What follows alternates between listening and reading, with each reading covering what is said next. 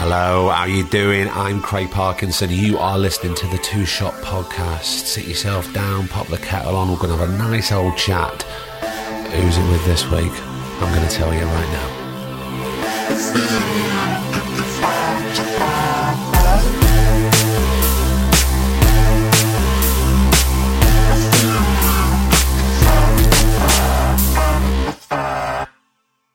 How the devil are you? It's Thursday, but it's a very, very special Thursday. It's our first year podcast birthday. Can you believe it? Can you believe that we've been uh, churning out an episode a week for a year? So this time a year ago, we went to Nottingham and we sat down with Vicky McClure, and that was our first episode.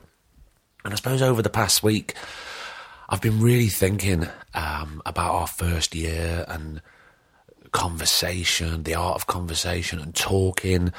And like, I was thinking back about me, I might waffle on for a bit here, but just bear with. Um, like, as a kid, I was talking at school, I was talking my way out of fights, which, you know, worked about 80% of the time. To the teachers, I was answering back, I was a bit gobby you know, I was giving them answers, not necessarily the answers maybe that they wanted. You know, I talked my way into a drama course after school because I didn't have the grades for it. And now, you know, I've had a career where I've been talking, albeit talking other people's words. But starting this podcast and this first year, I, I can't really begin to put it into words what it's done um, and what it means it's been quite overwhelming. Um, I'm really, really honoured. I'm really proud of, of what we've done and the guests that we've had on. I mean, I, look, I'm not I'm joking when I say this. I've loved every single person that's come on, loved every episode because we just get into it and we have a great conversation. And each one of those episodes really, really sort of means something and sort of means something to somebody else because the messages that we've had in from from you, the listener, it's incredible that, that one person says something and it, it can mean nothing to one person but mean everything to somebody else. And that's it, the art of conversation. I mean, are we talking enough or are we having conversations that that people aren't listening to? I don't know. I mean, I don't. I don't want to leave a voice message on your phone if I can help it. I don't want humour or sympathy to be lost on a, on a text message. Um, so to learn, what am I saying? I suppose what I've been learning for the past year is um, conversation with other people and, and, getting into it, and spending as long or, or as little as it needs. Um, to sometimes go really deep and go to places that you wouldn't have uh, a normal conversation with somebody uh, in a cafe or over the pub. Why? I mean, do we not have time for this anymore? I don't know. I don't know. What I'm trying to say is this year has been incredible.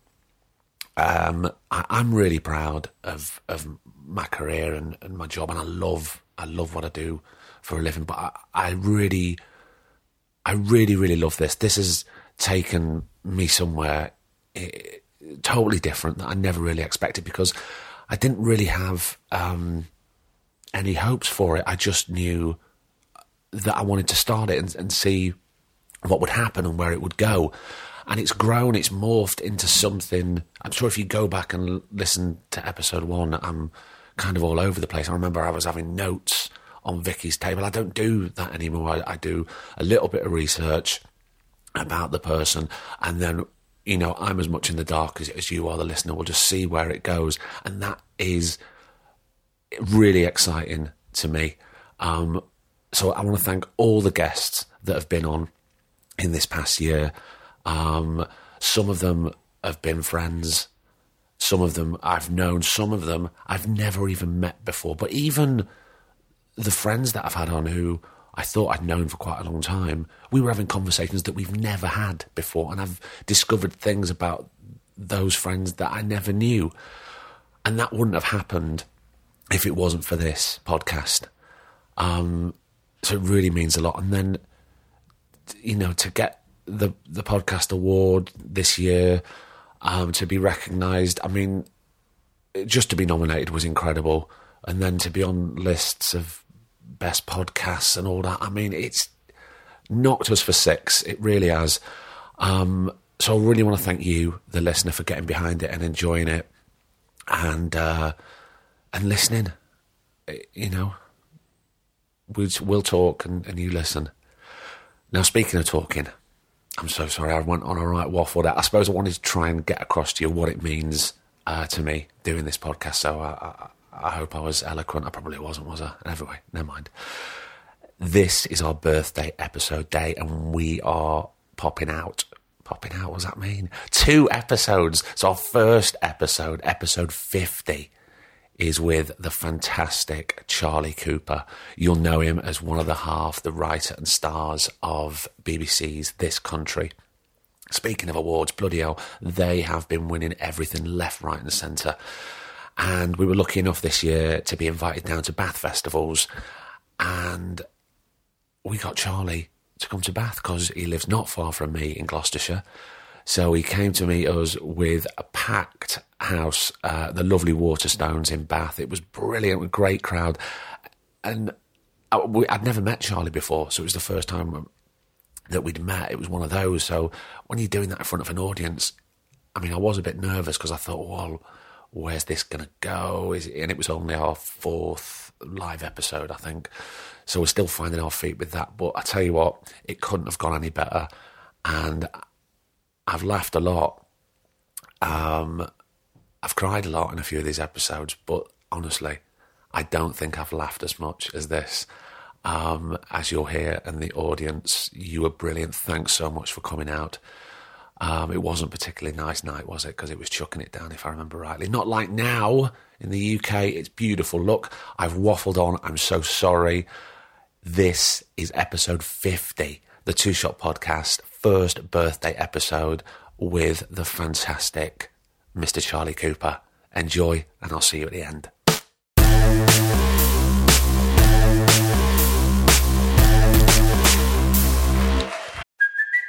It's Kaley Cuoco for Priceline. Ready to go to your happy place for a happy price? Well, why didn't you say so? Just download the Priceline app right now and save up to 60% on hotels. So, whether it's Cousin Kevin's Kazoo concert in Kansas City, go Kevin, or Becky's Bachelorette Bash in Bermuda, you never have to miss a trip ever again. So, download the Priceline app today. Your savings are waiting. Go to your happy place for a happy price. Go to your happy price, Priceline. Hello. Wow. That's a that's a lot of people. Thank you for coming. And um, I apologise on behalf of my sister, but luckily I'm funnier, more interesting than her. So I, I was going to add that, but I thought he'd let him say. actually I'm not. But it's too late for refunds, isn't it? So. Yeah, there's no refunds. Um, we've been trying to get this together for ages, haven't we, Charlie? fucking ages. Yeah. And um, when I first spoke to Charlie, they just started filming the second series, and uh, it was very hard to get together. And then lovely people at Bath Festival asked uh, myself and producer Griff, who is skulking in the corner there with a pair of headphones on, to come over here. So it seemed like the perfect time uh, to get Charlie on. Um, of course, we are going to talk about this country, but I think we really need to talk about, and it's what everybody probably wants to hear, is uh, your time as a male model. no, don't, don't, don't, don't. Right. Sorry. I, can I just? No, I won't won't go. uh, do we have to? we Um, have to start a bit about it. We yeah okay. Um, I did it. It was never full time, so it was a very part time thing. A part-time male model. How did you get picked to be? Oh, come on! no, sorry. Oh, he's embarrassed. I am Come on! embarrassed. How Um, did you did you get scouted? yeah, on the street. And then um, I, I thought I thought it was a scam to begin with. And then um, my girlfriend at the time sort of was like, "No, you, you know, you got to pursue it." I was like, "Fine." So I did. And uh, the first shoot I did was with David Sims, who's quite a well known. He does like Rena Hom. Right. He's done loads of like the big people. And so you, I sort of turned up on my first first shoot, absolutely terrified and um, like a huge team of people. It's like something out of a you know Hollywood film. like Andy Warhol's factory, something like that. And um, and it went all right. I mean, you don't have to do much. You just stand there. You're like a clothes hanger. and no one talks to you. You just sort of they throw clothes on you, and then uh, they talk at you? a little bit, but it's fine. I'm happy with that. and then, um, and then, yeah, it's when I got an agent, and then did a few more other jobs. But um, the problem is with the internet, you can't. It's still when people Google my name, it's just, all it comes up like topless shots of me, and it's. I didn't see any of those in my research. Oh, really? Oh, good. Maybe they've been taken down. We can all do that after, everybody. Let's go back to school in Ciren. Yeah. How, how was growing up there? Um, yeah, amazing. I mean, I still live there now. Um, 28, I should, you know, fly the nest, but it's no, it was so. Um, I mean, it's so safe. Like we went to really sweet sort of uh, twee primary school. Me and Daisy, she was three years above me, and um, yeah, it was just sort of, everyone was sort of wrapped up in cotton wool. Really, sort of uh, nothing really bad. It's like a something out of Beatrix Potter book, but um, but Cirencester itself, yeah, it's sort of um, it's an interesting place, but you don't realise until you leave, Yeah. and we sort of discovered that. Did you feel the need? Because sometimes in those small places, uh, they feel the need that when they hit a certain age, you just got to break free and get to the, the city. Yeah, totally. I mean, I spent Daisy especially. She really, I mean, she was going out to the clubs when she was like thirteen. She was a bit of a wild child. while I was sort of uh, What the club, clubs in Ciren? Yeah, there's one. I say clubs, club, and then um, but I was sort of you know playing football manager in my room like a weirdo. But um, what was the question? I've forgotten the question. Just about growing up in Growing Ciren. up in Sorry, I'm still laughing. No, it's yeah. I mean, it's nice, but it's, it's not the real world, really. I suppose it's about breaking free. Did you get to a point at an age where you just went, "No, I've had enough. I've fallen out of love with Oh. the, the the the cotton wool. I'm I'm closed in. I want to break free." Yeah, totally. I mean, as soon as we, it's like college time, you're sort of going out a bit more and, you know, you want to meet new people and you get into drinking and stuff like that and you realise Ciren's fucking shit. and then, yeah, spent so many years wanting to move to London. All my friends did.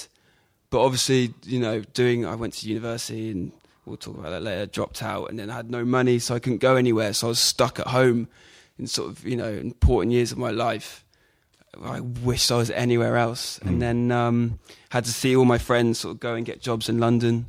And I'm still the only one who lives in Ciren. But it got, it got to, since doing the show, it was quite cathartic in a way because it was, it got everything off my chest about what I hated about living, you know, in the Cotswolds in Yeah. Cirencester. And then um, as soon as I did that, I suddenly was like, ah, it's, it's quite nice. I quite enjoy it. And, um, and now we're busy. It's going back there, going back home after being in London for a week or whatever. It's so nice, and we both really appreciate it now.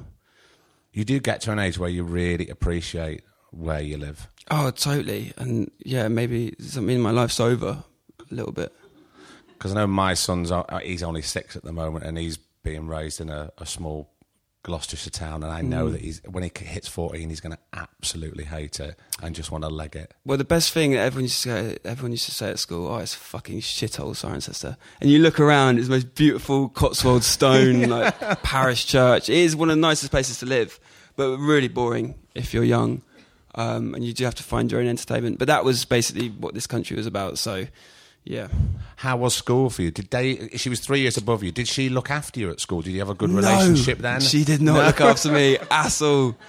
Um, no, I mean, we've always got on, but at school we weren't particularly close. Um, I didn't particularly enjoy school. I mean, I was very sort of uninspired, especially going to secondary school. It was very different. Primary school was really, we both really enjoyed it. It was quite creative, and they really encouraged you. And then as soon as you got to secondary school, it just you sort of got lost, and it all became about you know exams and grades. Were you not very academic? No, not I wasn't badly behaved. I just wasn't. I just never listened. I just I, I'm not academic at all. Um, and so I did. I didn't struggle particularly. I was such a you know middle of the road. Didn't excel in anything. Didn't do badly in particularly anything. Um, Because those children, the middle of the road, can just get lost. Yeah, and I've sort of I, I did in a way because I sort of came out of school not knowing you know what I wanted to do, not being passionate about anything other than football. But I did that outside of school, so yeah. And Daisy always had drama. I when she um, soon like when she was a kid, she that's the one thing she wanted to do. So she always had doing that at school and at college. So she sort of had an outlet really. But no, it's different for me. Um, but yeah, Did acting never come up for you at school? no, Was it no, not something? I you- hated it. I was so embarrassed. You know, the idea of doing anything like that at the time would have been mortifying. Um, I remember doing, we did something at drama in like year 10 or year 9 or something. And it was like when you're in the room and you do get in groups and you do like little role plays. I remember doing one and I can't remember what the, idea was, but I was pretending to be um, a big issue seller. And because I thought it was just be like sort of really edgy, and I did it, and then I, all I remember is the teacher telling me to get out. It's like get out. It's like it's so offensive, blah blah blah. And I think from that moment on, I was like, oh, God, this is. I'm, I can't ever do anything like this again. You know, when you're trying to sort of be, you know, you think you're being. It's not in a bad way. You think you're being clever, and yeah, that was that's still stuck with me. Actually, that's quite sad. Yeah, he killed that creative output did. dead, didn't he? Fucking bastard. So, end of secondary school, still no idea what you wanted to do, what you wanted to be. No, I, w- I went to. Um, uh, we had a college right next to our school, so when it came to choosing subjects, um, I saw that you could do a BTEC in sports science, and I thought, okay, well, I like football, so you know, I still had a very sort of like, you know, I didn't know whether. I mean, dad, my dad was always sort of coaching football. He used to coach us. I thought, okay, maybe possibly could be a football coach or something to do with football. So anyway, so went to college. Well, you know, my friends were doing sort of proper like, you know, biology and maths and shit like that. And then um, had two years at college, and I enjoyed it. But our teacher at the time was just uh, he he was useless. So he's he, when you used to give him homework, he used to sort of give everything a top grade Right. which is good in a way, but it meant you never learned anything. so I came out of college with really good grades when I didn't deserve them, which meant when it came to choosing university, I managed to get into quite, I went to Yet Exeter. So it was quite a good university, but I was way out of my depth as soon as I got there. And I did sports science uh, at Exeter. And uh, I just, after like three lectures, I realized um, I don't know anything. Everyone else knew so much. So, which is, yeah, it's these little things, you know, great like that happens that can completely alter the course you're on. So, yeah, 18 at college, still had no uh, intention on doing anything sort of performing or writing.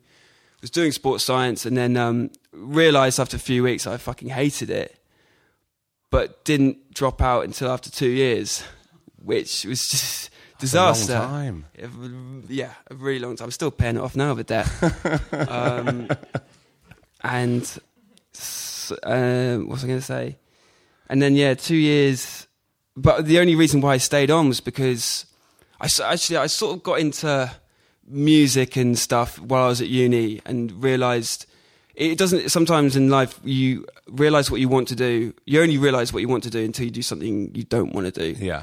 uh, but you have to do these things to know that. And um, I sort of got into music, and you know, didn't want to do anything. I sort of wanted to be creative. I started learning the guitar just because I had to have like a creative outlet. Yeah. because I wasn't getting that at uni. And then um,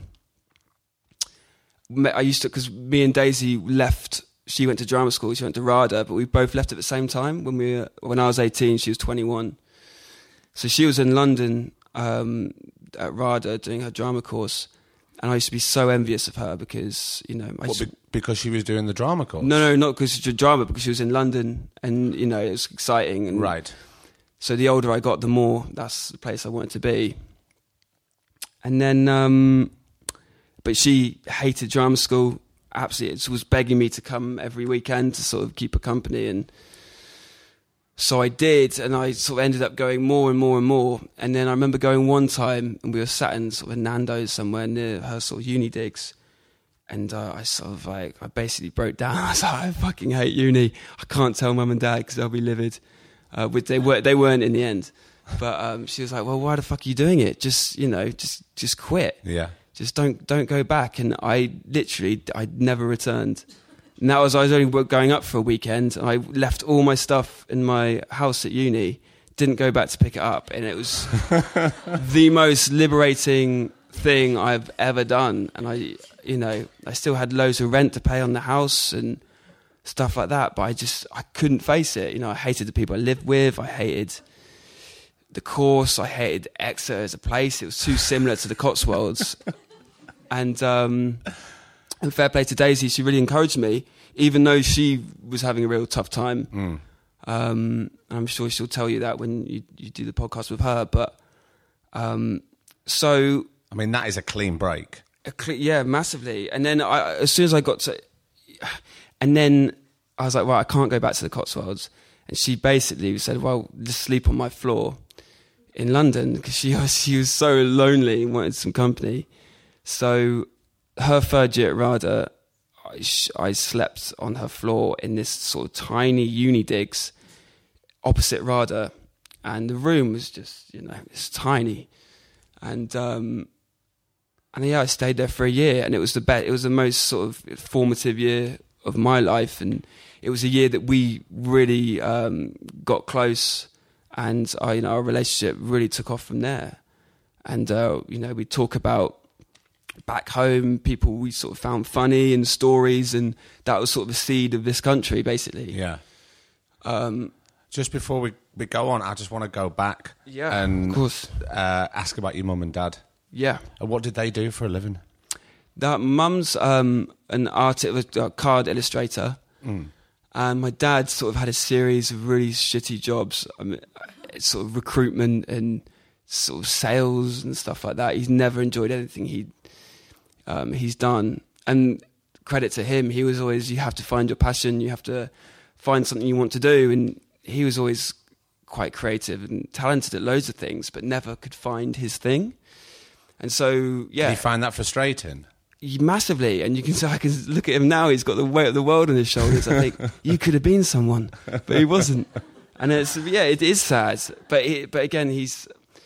I mean, they're both so supportive, and they've always said you have got to pursue what your passion and what you enjoy doing, and don't settle for anything else.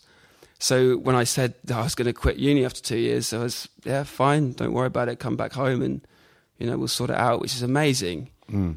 And um, But they sound so supportive. Oh, your mum totally. This none of this would have ever happened without them.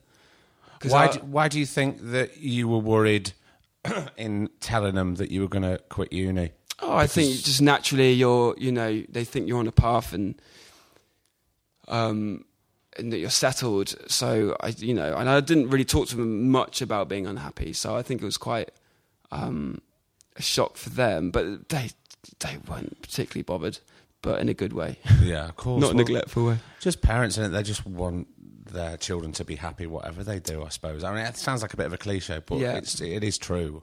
Yeah, totally. And I, you know, I'd be the same. It's, um, and I think because from my dad's personal experience, he he knows what it's like not to find that thing. I think he, yeah, really wanted us to do the same.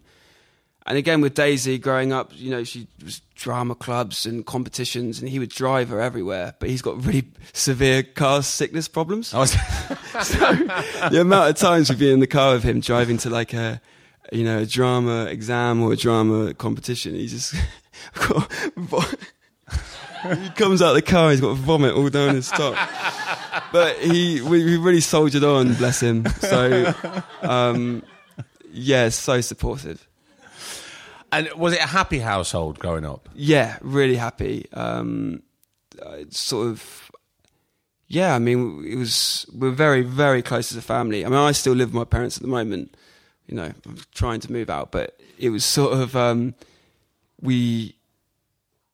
Yeah, I mean, we're so, yeah, so close. Um, always, you know, lots of family holidays, and, and my dad's so funny. Like, always, you know, we all connect through, um, you know, humor and finding the same things funny. And it's great when you're working with siblings that you can recall all these sort of amazing, funny things that happened on holiday. And and uh, have those shared experiences that are so useful, sort of for the writing and stuff Yeah. like that. So that's really nice. So let's jump back forward now to your Yeah. year back in London. Did you have any idea during that year? Obviously, you felt freer because you weren't back doing something that you hated, which Yeah. was sports science. Did you have any idea where you wanted to go, or did uh, the relationship with you and Daisy it, obviously it blossomed and it and it grew? Yeah, I've always been envious of Daisy. I mean, she's such a free spirit and very impulsive, and um, only, I mean, other than Rada, she'll only ever do stuff she sort of wants to do, and she's always been very lucky. And um, you know, she'd buy a scratch card, she'd fucking, she'd win a fiver, stuff like that. But she, and anything she turned her hand to, she'd be good at, and I was always envious of that.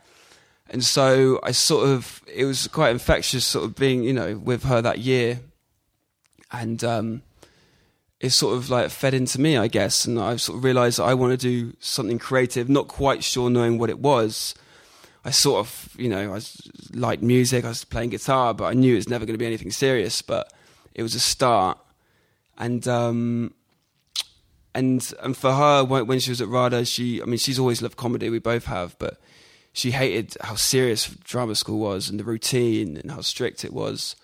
And I'd go and see her. She'd be in a play like Macbeth or something, and she, you know she'd be so funny. Like people would be laughing, but it's be meant to be totally serious because she's got such a comedy face, and naturally she'd be so good at it. And um, so that was definitely her calling. And then, yeah, in that year I sp- I didn't really work. I sort of signed on for about six months, and we'd had we had no money at the time. Our parents didn't have any money, and um, we'd have about twenty quid to do the shopping every week. Was it back in Ciren? No, now? this is sorry. This is still in London, still in London. that year. And I remember one week trusting Daisy to uh, do the weekly shopping. She came back with a packet of fags, a bottle of wine, and um, Big by Tom Hanks on DVD. we didn't even have a DVD player, so I don't know. Fucking, fucking annoying. But um, but it's sort. But that situation was great because she needed me just to be there and to become to you know to be there with her. And i needed that experience to be you know it was sort of my you know gap year. I hate the word gap year but it's sort of my year to sort of you know. Well, you had to kind of figure out yeah, what you were doing and where you, you don't go, realize as soon as you're out of education, you- it's like wow, I can suddenly hear myself think.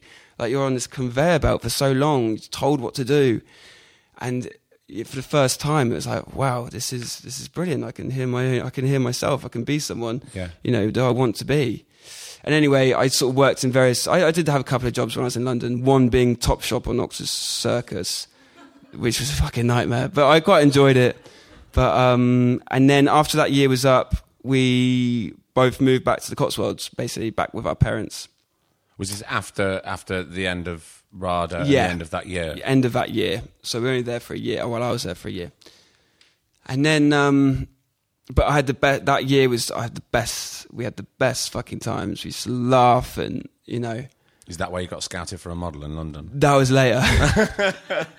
I'm sorry, I keep bringing it up. yeah, well, I've wiped that from my own life. But um, so yeah, we moved back to the Cotswolds, and then we moved in back with our parents. And our parents lived up at um, lived on sort of the edge of our town, Cirencester, sort of like on an estate, a two up, two down house. And um, me and Daisy had to share a room, which was horrendous. Well, we had done that for a year, but we. so sounds so weird. Uh, we had to share a bed, which is in the non. Oh, there's no way that won't sound weird. but it was a difficult. We had literally no money, and there was nothing else we could do. And um, Daisy at that time was going up for auditions, and um, she had an agent, so she was having castings and stuff. So she spent the next sort of couple of years doing that.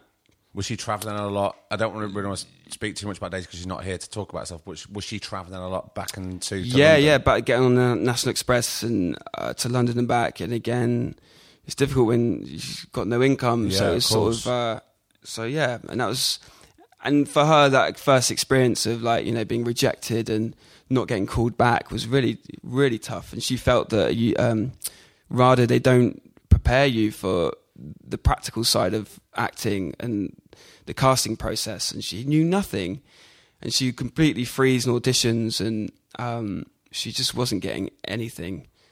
Did you get um, obviously you got more of an insight into the acting world through Daisy? How did that make you feel? Did that make you feel that's definitely not what I want to do? Oh, totally. Yeah, even more so. Why And would you? It's madness. Why? Yeah, to- yeah.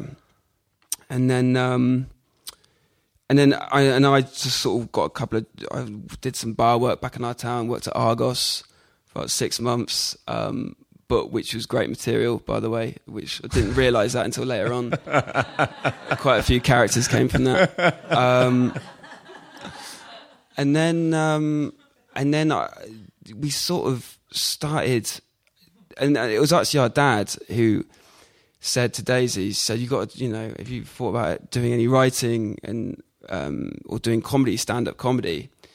And Daisy, um, she is quite lazy, but if she's excited about something, she'll she'll be, you know, she'll be keen. But um, he he pushed her into sort of doing stand-up comedy locally, just Did sort of like open mic type stuff. And I- she, in Ciren, it was around one in Cheltenham, right?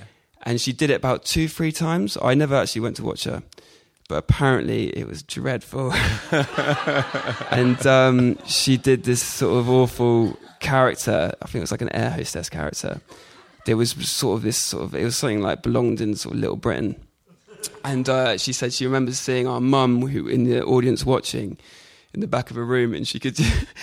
she was obviously on stage, and no one was laughing. And there was a few sort of like, "Oh, oh my god, this is awful." And uh, she could see my mum at the back, and her heart was just. She could see physically see her heart just break. It was just so so sad, and that haunts me to this day. But again, a great experience, and I think once you've died on your feet once in front of an audience, you can um, you can do anything Yeah. if you've embarrassed yourself once. And um, so she did that, realized it wasn't quite for her, and then she had an idea about doing. She had a, an idea for a character that she did in her final piece at RADA, and it was which eventually became Kerry. It was very different and um, people loved it when she did it at RADA, and um, and it took her a while to sort of, you know, after drama school to get back in, to find her mojo again. She felt like she had lost a lot of her creativity. What about you at this time, though? Because you during I was at Argos, but yeah, but no, I mean, but I, that year, that year that you had Yeah. in London, and you felt much freer than what you did, and then you were moving back home. Yeah. Did you feel stifled again by moving back home, or Yeah, no, I did totally. So my plan at the time was okay. I'll, I'll move back, earn a bit of money, then hopefully move again. But again, still not finding my passion or what I wanted to do. Um, you can't just go fishing all the time? no, exactly. no one's going to pay Char- me for that. Char- Charlie likes to fish. I'm not very good, but I love it. um, yeah, so that was again. It's so it was so difficult, and even at the age of tw- I was sort of 20, 21, you feel that if you don't find something soon, your life's going to be over, which is completely wrong. Well, it's absolute bullshit because Yeah. there's no rush. You get no, to it everyone at whatever is, uh, time. is on their own sort of path, but um, you can't help but feel pressured about you know what your friends are doing, and, and also that society going, you need to find 100%. your outlet now, or if you're going to be creative, do this. Do yeah, that. and again, lucky that we had parents that didn't do that. yeah. And I know, you know, most of my friends, their parents would have, you know, kicked us out on our ass and gone, you know, get a job. And then we, okay, so D- Daisy had the idea for the character, and then she started writing a really, really rough script around this character. And, And she, at this point, was it just like a, a one woman thing, or were you? it was just it, it started uh, actually she, it was, the whole idea was that she, she was quite ambitious she wanted to film this thing on a just a digital camera but it was like turned up it was like a selfie before selfies were sort of around but she was sort of filming videos but not she, the whole point was the character didn't know how to work the camera Right. and then she had the idea about Kerry's mum so she'd have this sort of uh, voice recorder and the, she would play and have conversations with the mum and do like tiny little videos and put them up on YouTube and stuff. And they were really good, really fucking funny. And I remember my dad thinking, right, you've got to do something. So she wrote a very rough script, but she couldn't. Um, she couldn't. She's useless with computers and couldn't type it up. She's like, "Oh, Charlie, will you do this for me?" I was like, oh, "Fine, I'll give it a go." So I just typed up, you know, sort of a few uh, scenes for her, and they were so fucking funny. And um, and then I sort of I can't. Really, I just gradually became more involved, and then I was like, okay, let's sit down in a room and let's let's do this together because I would love to be involved. And then we started writing more characters, and then we started writing plots and. How was it writing together? Because I, I've spoken to a lot of people that write together, and they say it's really, really difficult. And also, you're adding even more pressure because your siblings write no, together. yeah. It, it, the good thing about siblings is that you can be completely honest with each other, and and, and we are probably more than we should be. But if you know, if I said something, she's just go, "Nah, shite." Do something else, and I'd say the same to her. So that's really, if you did that with a friend, it's Yeah. difficult because you have got to sort of tiptoe around things. But it's gr- obviously great with a sibling. You've got a shorthand. You can just go uh, straight yeah, to it. totally. And for me and her, the best way we've ever communicated was through comedy and through humour. So we always found the things, same things funny, even though you know, even though they weren't meant to be. So that was so it just clicked straight away, and it was so easy, and it was so much fun, and it was basically an extension of what we did in the room in London. We were just typing up the things that we were saying to make each other laugh. And were you reminiscing of home when you were in London? All the time, all the time. Uh, We'd all, we'd be talking about people we went to school with. uh, You know, what would they be having for their tea right now? What would they be watching on TV? And so all those sort of things. You know, So do you think you were missing it in London, or were you subconsciously missing? home? subconsciously missing it. I think her more so. Um, and yeah, it, it's sort of yeah. I had no idea it was going to sort of have that effect later on, but um, and then so yeah, we wrote a really sort of rough idea for a show uh, quite quickly, and then sent it to Daisy's agent, who um, sent it out to loads of production companies. So we were lucky that Daisy had an agent, so we had an in straight Yeah. away. Because otherwise, I don't know how you get um, past that. And um, so we sent it out to loads of production companies, and they all came back fairly interested and sort of come in for a meeting. And so when you get those emails, me and Dave are like, "Fucking hell, this is this is a big break. We'll be bloody millionaires by next year." this was two, this was 2010, so um, yeah, we didn't realise what a roller coaster it would be. And then, and then we went, we went, got the National Express to London, had various meetings with different people, and that was amazing. Going into these offices and, you know, seeing, you know, pictures on the walls of uh, various uh, famous comedians, and going, oh my god, this is insane.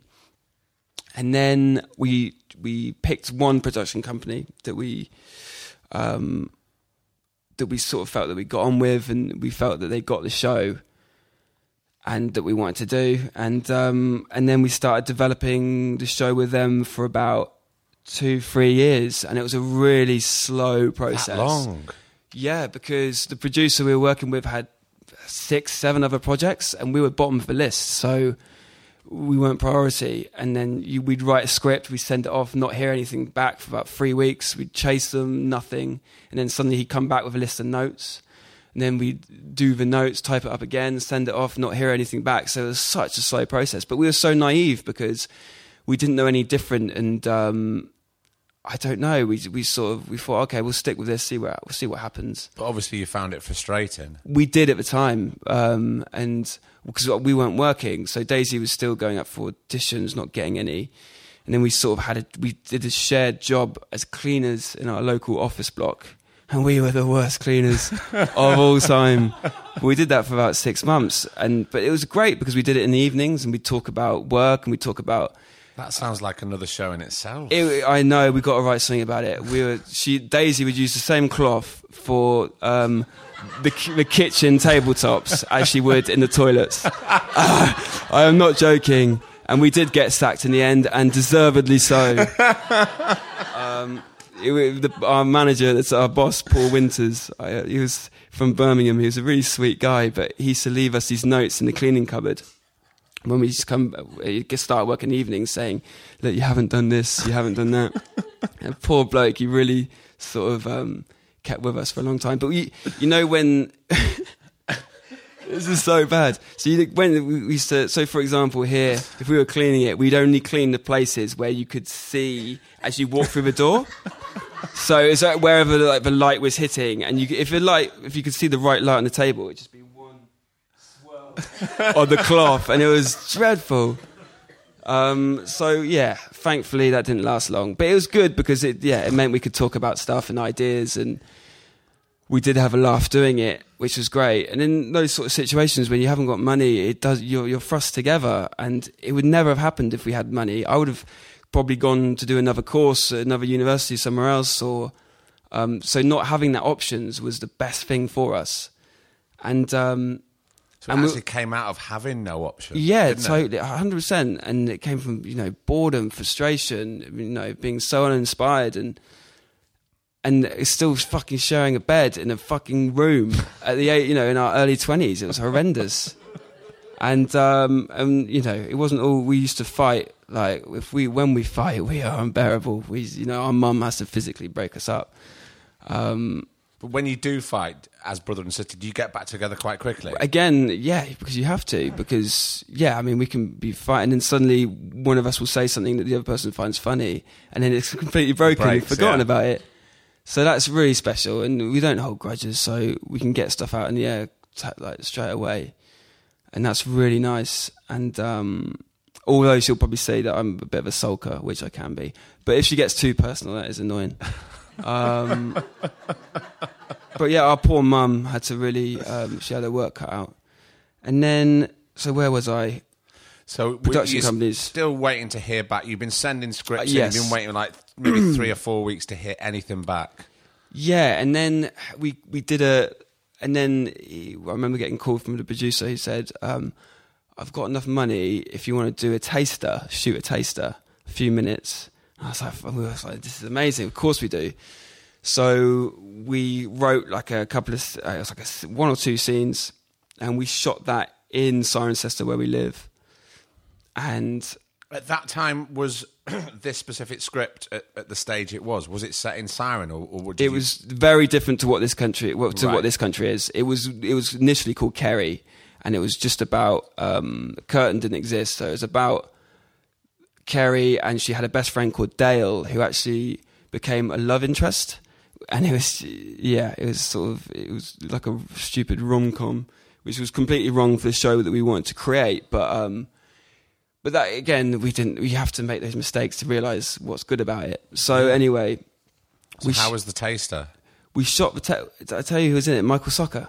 Was it? He was played part of Dale, and he came down to Ciren, and um, we had seen him in. Um, is it Being Human? Yeah. We were like, oh, we Yeah. love him in that. We'd love to see if he could do it, and he was quite happy to do it, which is amazing. So he came down for like a day, shot this taster, and um, and it was quite good. And it was very, it was sort of in the style of this country. It wasn't a mockumentary, but it was shot in that sort of very handheld, rough, raw way. There was a lot of improv, and um, and then we had that, and then we uh, and we sent that taster to and a script to um, broadcasters. So I think ITV, Channel Four, BBC, and ITV and BBC came back and really very interested in having a meeting. And again, it was another fuck. This is it. This is amazing. This is our moment. Here we go again. This is 2012. so, um, so we had a meeting with BBC, and uh, it was meant to be with Shane Allen, who ended up commissioning the series. But in this really strange um, sort of turn of events, he had buggered his knee on a bouncy castle the day before a children's party, so he couldn't be there and that things like that just changed the whole um, course of the next five years. But I'll come back to that. So we met here. So we met a guy at BBC. I can't remember who it was, but it wasn't a great meeting. I don't think he quite got it. Right. Whereas Shane would have got it completely. And then we had a night of meeting with ITV, who were great and um, offered more money. And at the time, again, we were quite naive. And the producer was like, "I think we should go with ITV." We were like, "Yeah, let's do that." And we did, and they commissioned a pilot, which was the worst experience of my life. Um, as soon as we, Were you in the pilot at the time? no, so Right. only writing, only Right. writing with Daisy. So as soon as the um, pilot got commissioned, all the execs at the um, production company suddenly got interested, and they were never interested before. But now it's like, oh, okay, there's you know something could get commissioned here. So they all came in, and they just ripped it to shreds, and um, they're like, this won't work. Um, Kerry's mum was always initially going to be off screen. and uh, you could only ever you would never see her. You could only hear her. That'd never work, would it? No, exactly, totally. And they and they said that was just yeah, it's ridiculous. You've got to see the mum. Um, so we cast this lady as the, as Kerry's mum, who became this sort of horrible um, sort of caricature. It was quite offensive. It was like this sort of uh, benefits cheat sort of mum, and it was just there was no sort of warmth. It lost all its um, originality and um, yeah, it lost its warmth basically, and it became this sort of horrible. Uh, s- comedy. It was ju- it was so I can't even explain to you. It was so bad, and we felt so. Once you compromise on one thing, you ended up compromising on everything, and we learned that. And everything we were told to do went against our gut instinct, and the show completely changed. So from the taster that we really liked, just became this. Um, just I'm trying to think of something similar. It was just I don't know. And Kerry became this sort of Vicky Pollard type character that was so two dimensional. No, one dimensional, two dimensional, whatever. But it was really bad. Just Gratuitous and Yeah, not, not awful. right. And also, as you said, if it takes the heart and the warmth out Yeah. of it, then you lose it and all. the, the execs obviously thought, you know, they thought, okay, they, they, I don't know, and you, you trust people. You think, okay, these people have been in the business for years, they know better, but of course, you know, they don't. And um, we we shot the pilot. We, we had a week in Cirencester where we filmed it, and I remember being behind the monitors watching, and I didn't even have a say in terms of like. You know, giving notes, or I just was so, totally shunned to the back. Yeah. and lost all my confidence. And Daisy, you know, I was watching Daisy in front of the camera, and she just didn't know what she was doing, and um, and that was soul destroying, especially when you were so excited and you think this is it, this is the big break, and you've worked so hard, and then the the pilot, um, yeah, it was utter disaster, and it was just, um, and then I, I remember we submitted it to ITV, and they came back basically saying.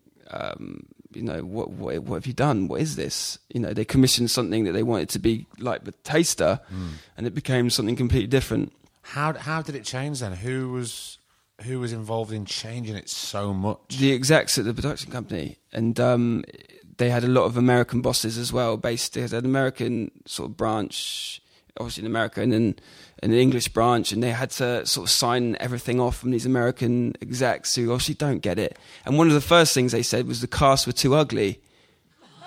The Americans, and bearing in mind my sister was a lead, I found that quite funny, but she didn't. But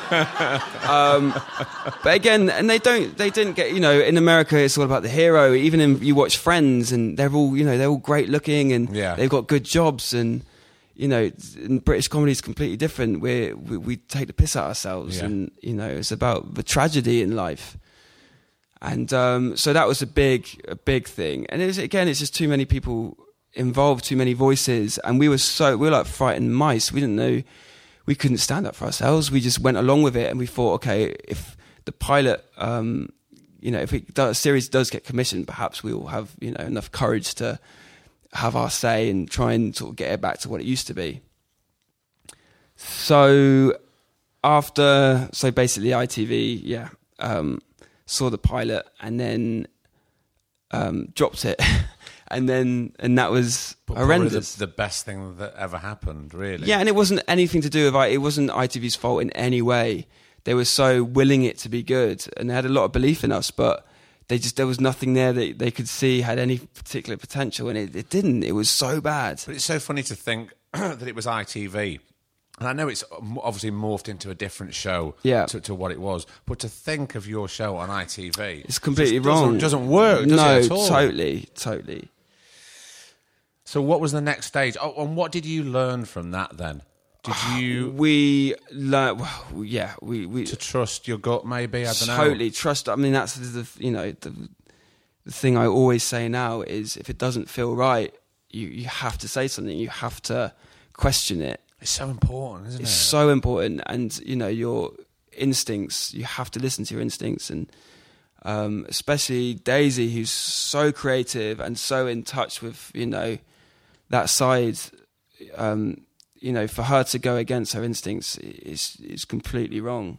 And at this moment, how were you feeling? Were you because you, at the moment what we've been discovering about you is you're a bit lost and we don't really Yeah. know where, what you want to do. Did you feel that this was going to be your creative outlet yes, and this was going to so be something for you? I you? really enjoyed the writing to begin with, and I thought, okay, this is something because I've always been so passionate about comedy, and sort of you know a bit of a comedy nerd. And I, you know, when we were in London, we used to watch everything. I used to love Hancock and Steptoe Son and Dad's Army, and then stuff like Curb and stuff, everything. So yeah, and then I really got into the writing and thought, oh, this is something I really want to do. And then obviously having the experience with ITV was and the, the pilot, yeah, it was horrendous. And then um, after we got dropped from ITV, the production company dropped us, right. which was brilliant. But at the time, it was like, what the fuck do we do now? And we're on our own. And the uh, we had an, Daisy had an agent. I wasn't represented at the time. Did you feel that you'd gone back to square one? Totally, even further back because the agent was fucking useless. I won't say what they were called. It's all right. We can bleep it out. Don't worry. But, you don't know. um, She won't say it. Sorry. And so the agent said to us, she said to us, that's as closer, nearest I get. Thin She's- ice, thin yeah, ice. she said, um, right, so, okay, ITV had dropped it, um, production company have dropped it, and one thing you can't do is take this to the BBC because they'll be really offended that you turned them down in the first place. And we're like, what, what are you talking about? And, um, you know, as soon as she said that, we're like, right, we've got to get rid of her. And it was like the night of the long knives. Everyone was just stabbing each other in the back. so we got a few knives in the back, and then we were fucking pulling them out, shoving in other people. And uh, we, and then, um, and then we, yeah, we just basically said to our agent that we don't want to be with any anymore. She was really unsupportive throughout the whole thing, and um, so we were, you know, still in our parents' house. Back to, you know, we were worse than when we were back to square one because the show that we wanted to do that we found out had a debt that if anyone wanted to take it on, like a broadcaster, they would have to pay. It's like turnaround costs. yeah. So we learned that we had 300 grand debt from the show, from the pilot that we shot. And it was like, a show doesn't like, like, you know, 300 grand to shoot this awful pilot. It was just, yeah, it was horrendous. And um, I was sort of, I was totally devastated. But um, amazingly, Daisy was uh, really strong at that point and was like, "This is not." She was like, "I just know this isn't the end. We, there's something we we got to keep going. There's still, still we can still do this." And um, and again, we, we had signed a really bad contract, so we signed all the character rights away. Oh. And again, because we didn't know what we were doing, and the agent was fucking useless, and um, and it was yeah a nightmare. So you know, uh, what did we do after that? We and then Daisy had oh yeah. So Matt Baynton is our dad's cousin, so he's like a second second cousin, is that or whatever? Yeah. And so we'd never met him, but we knew he was doing Wrong Man's at the time, and that was on BBC. Do you to know who Matt Baynton is? If you've got small children, you know him from Horrible Histories. And Yeah. he did a, uh, The Wrong Man's with James Corden. He's a fantastic actor. He's a very, very funny guy. lovely guy. And so we just thought, oh God, can we, you know, email him and see if he's got any advice or anyone he knows that we could, um, you know, send it to the BBC. And he, we sent a taster and he was like, oh yeah, of course I can help you. Um, never met you, but we're, we're related in a way. So yeah, let's, um, you know, let's make it happen. And he, he got in touch with Shane, I think. What was that?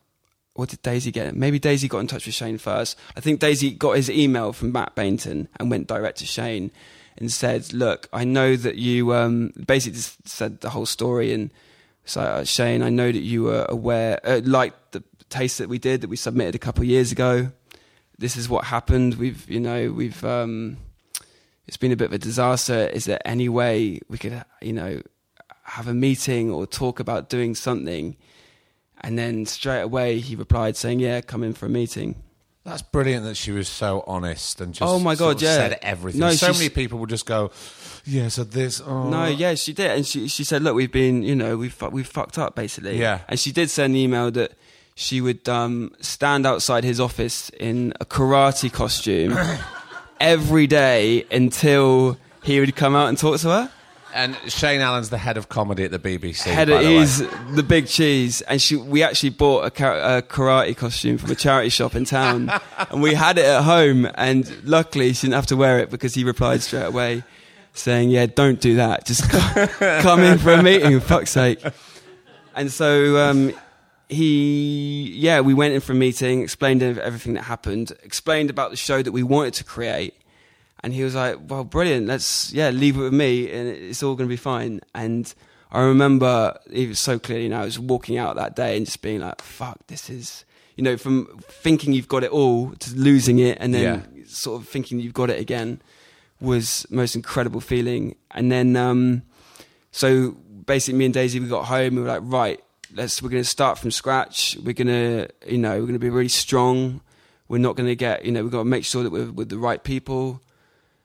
And an amazing thing about Shane is he's great at putting people together, uh, knowing who's going to get on, um, you know, on a personal level and a creative level as well. And he put us with a producer called Simon Mayhew Archer, and that was you know the best thing he could have done. And we had a meeting with him, and we just hit it off straight away. And Simon is so talented and um, so talented, and the show wouldn't be what it is without him or the director. So he basically saw the. I mean, me and Daisy find it very difficult to articulate ourselves about the show we wanted to do, and but Simon just got it, and he knew.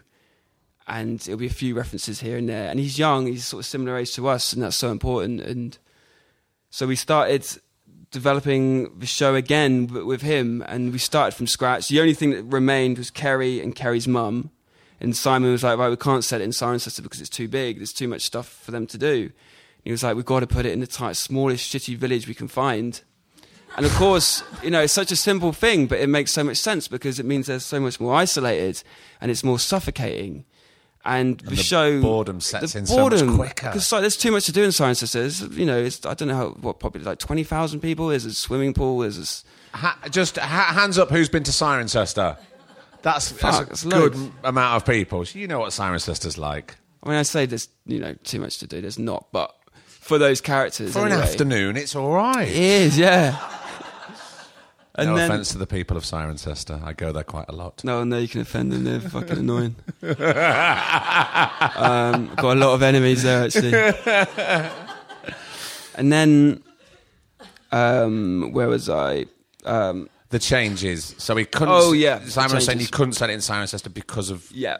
it, it was too large. So it's things like I mean he's so good, and it, like we we worked for him for a few weeks, and he just picked out all the like the good things, the silly things that we loved, and and that was just amazing. It was a completely different experience because before the uh, producer at the old place would have been no, people won't get that. It's too weird or it's too specific.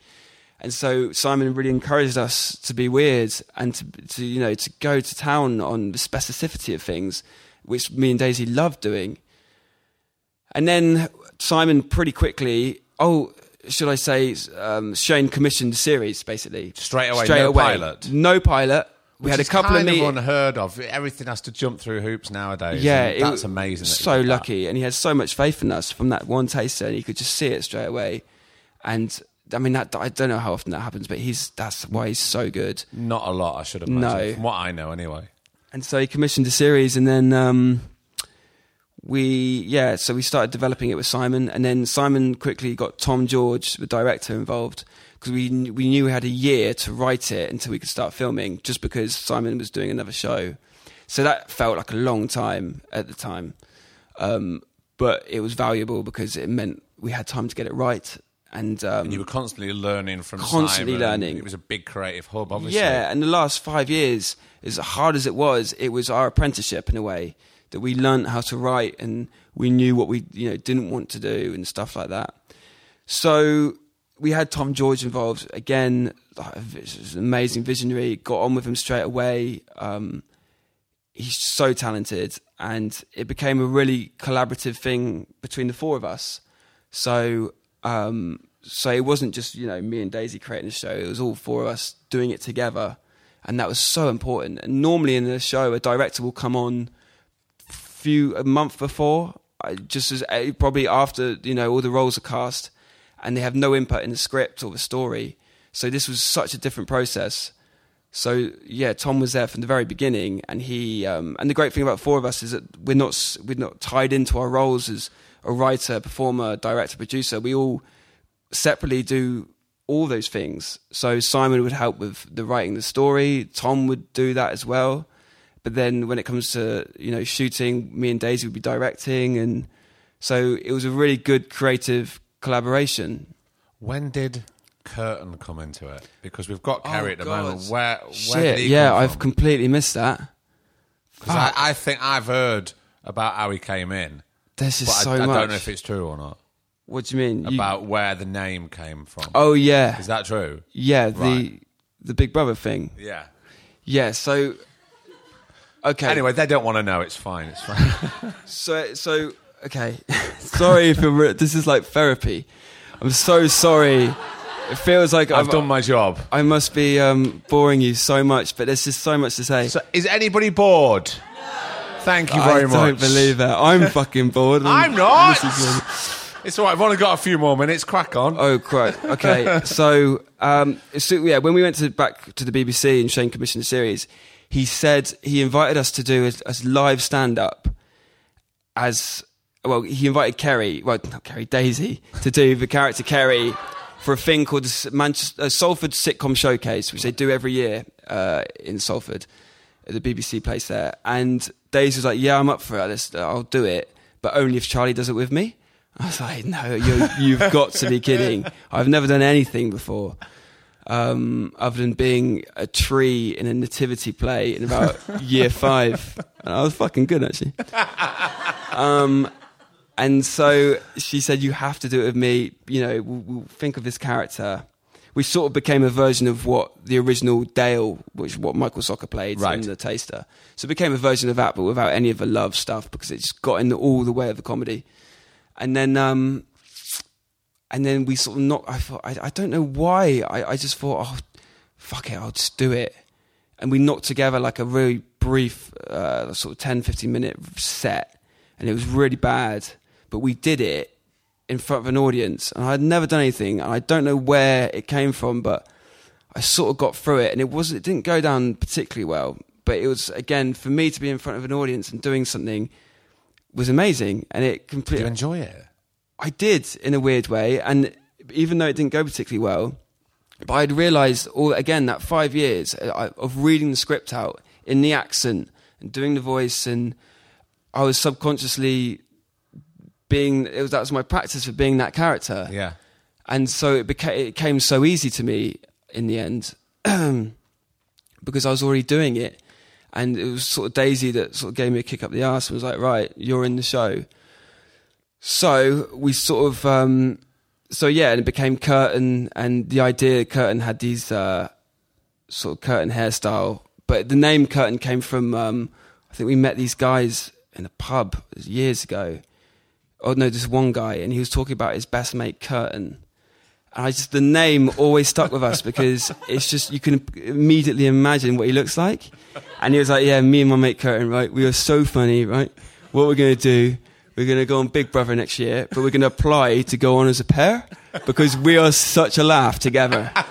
Like on our on our own, we're not that much of a laugh, but together, we'll we'll win it." And I was just like, "Fuck, that's so good!" And you can just imagine he's got Curtin hairstyles, and he's really thin. Luckily, I was so a bit of a sort of boy racer, and um, and that was the as, as soon as I heard the name, the character was like that. It was just born, and um, so we, yeah, we started developing the show. We had that year, and then um, oh shit, I was going to say something. Um, Where were we? Kurtan. developing so oh yeah so oh yeah so we were quite lucky because at the time the execs at BBC were sort of job hopping and I sort of I never had to audition someone just we sort of just said oh yeah by the way Charlie's going to be in it and no one really batted an eyelid even though I was so again so lucky because you know, you would never get, you know, in most situations, I would never get past people. And I sort of snuck in through the back door when no one was looking.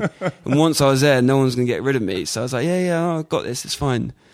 And um, so we, yeah, got um, six, I think we were commissioned four episodes to begin with, that first series.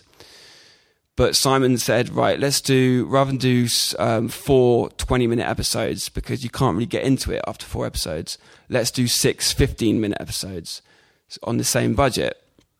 and we uh, so we wrote six episodes and ended up um, overshooting. So we ended up delivering six 22 minute episodes, but for the same price as four episodes, which is great because you know. I bet, I bet BBC loved you. Oh well, yeah. I mean, yeah, and we got money for that as well. Thank um, and again, yeah, which was amazing, and it was a shoestring budget, but again, it helps because you have to be more creative with the writing. So one of the episodes, Oven Space, which actually became my favourite, was an episode we had to write. Simon was like, "There's not enough money to do um, an episode sort of around the village, so you've got to do one episode with just two characters in one room." and that's an amazing challenge.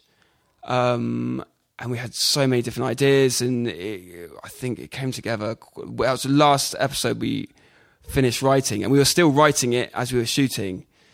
And me and Daisy were like, I just, uh, we had an idea about. Well, me and Daisy actually had a proper fight in the kitchen about oven space, about pizza. Uh, it was a proper fist fight, like clumps of hair just being thrown around.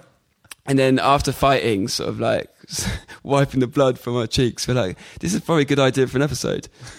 so, and then it was clicked, and it was like, oh god, we, that this should be the bottleneck episode where it's just us two in the kitchen, and you know, it, the whole episode is about takes the same time as it takes for a pizza to cook, and we're like, okay. So we sort of knocked together this script in you know literally a few hours. It's the quickest one we ever wrote, and then um, sent. I remember sending it to Simon and he said, This is great, but it needs something else. You can't just be that one thing of just fighting over food. So he's like, Is, you know, could we introduce an uncle character who they're waiting for, from who's coming out of prison and never turns up? And we're like, Oh, yeah, sort of could be funny. But then we started talking about it, and yeah, it was perfect for that episode. And it just, yeah, and we really, we shot that in two days. And we were really finding our feet. I mean, we were finding our feet the whole time in that um, in that series, and um, and it was so yeah, it was so it was just magic. It was just so special, sort of all experiencing that thing for the first time. Because I think as a four, the director and producer as well, we're all quite inexperienced, but um, so it was really exciting and be and it was so creative, and we did a lot of improv, and that was something that Daisy always wanted to do. She's so good at it and we'd always make sure at the end of every scene the camera would be left running and it was only two cameras and um, and we'd get so much good stuff from that and um, and yeah and that we only had 17 days I think to shoot the first series. And it was we were so lucky with weather I mean because so most of it is shot outside. And it was just it was like the perfect storm of loads of different things. And it just was magic. It just came together.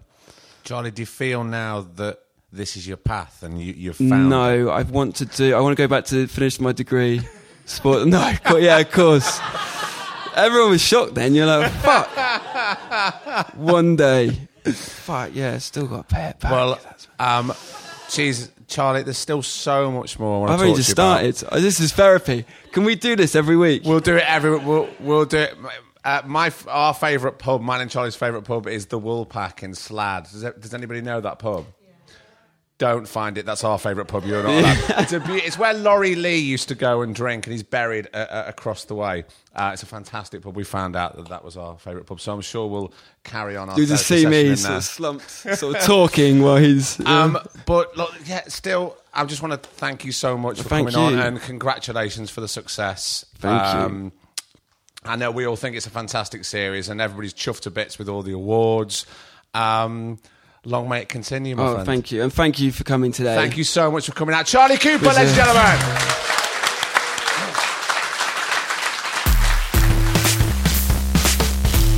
And our first birthday episode is done with Charlie Cooper. How about that? It was brilliant, wasn't it? I love that. And huge thank you to Charlie um, for coming out to Bath on that very rainy evening. And thanks to the, the massive audience um, that came. It was brilliant. And uh, after that, we packed up, and myself, producer Griff, and Charlie carried on talking, and we went for a quick pint before we went home. Um, and it was a great, great night. Now, you're thinking, that's it till next week, but it's not. Stay tuned. Episode 51 with the Reverend himself, Mr. John McClure, is coming up for you, I think, around midday. We're going to get that out to you. So, until then, I've been Craig Parkinson. He's been producer Griff. And this has been The Birthday, the Two Shot Podcast. I'll see you in a bit. The Two Shot Podcast is presented by me, Craig Parkinson, recorded and produced by Thomas Griffin for Splicing Block. Our music, our brilliant music, is courtesy of Then Thickens. Cheers.